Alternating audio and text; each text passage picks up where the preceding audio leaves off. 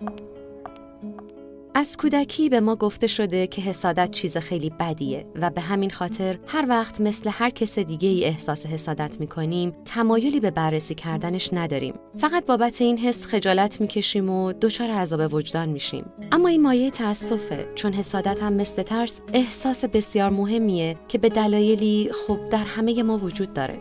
اون وجود داره تا به ما در دونستن اینکه خواستمون چیه کمک کنه. اون یه جور فراخان برای دست به کار شدنه که باید بهش توجه بشه و شامل پیام های آشفته اما مهم در این بار است که ما با باقی عمرمون چی کار باید بکنیم. اگر ما بتونیم از خفت احساسات حسادت آمیز بگذریم می‌تونیم اونها رو به چشم مجموعه از سرنخها در این باره ببینیم که بعد از این چیکار می‌تونیم بکنیم. ما باید موقعیت ها و افرادی که موجب حسادتمون میشن رو مورد بررسی قرار بدیم و حتی اونها رو روی کاغذ بیاریم. شاید یاد بگیریم که یه جور دفتر خاطرات برای حسودیامون درست کنیم که شامل بخشی از آینده ما و تلاشامون برای رسیدن به اون میشه.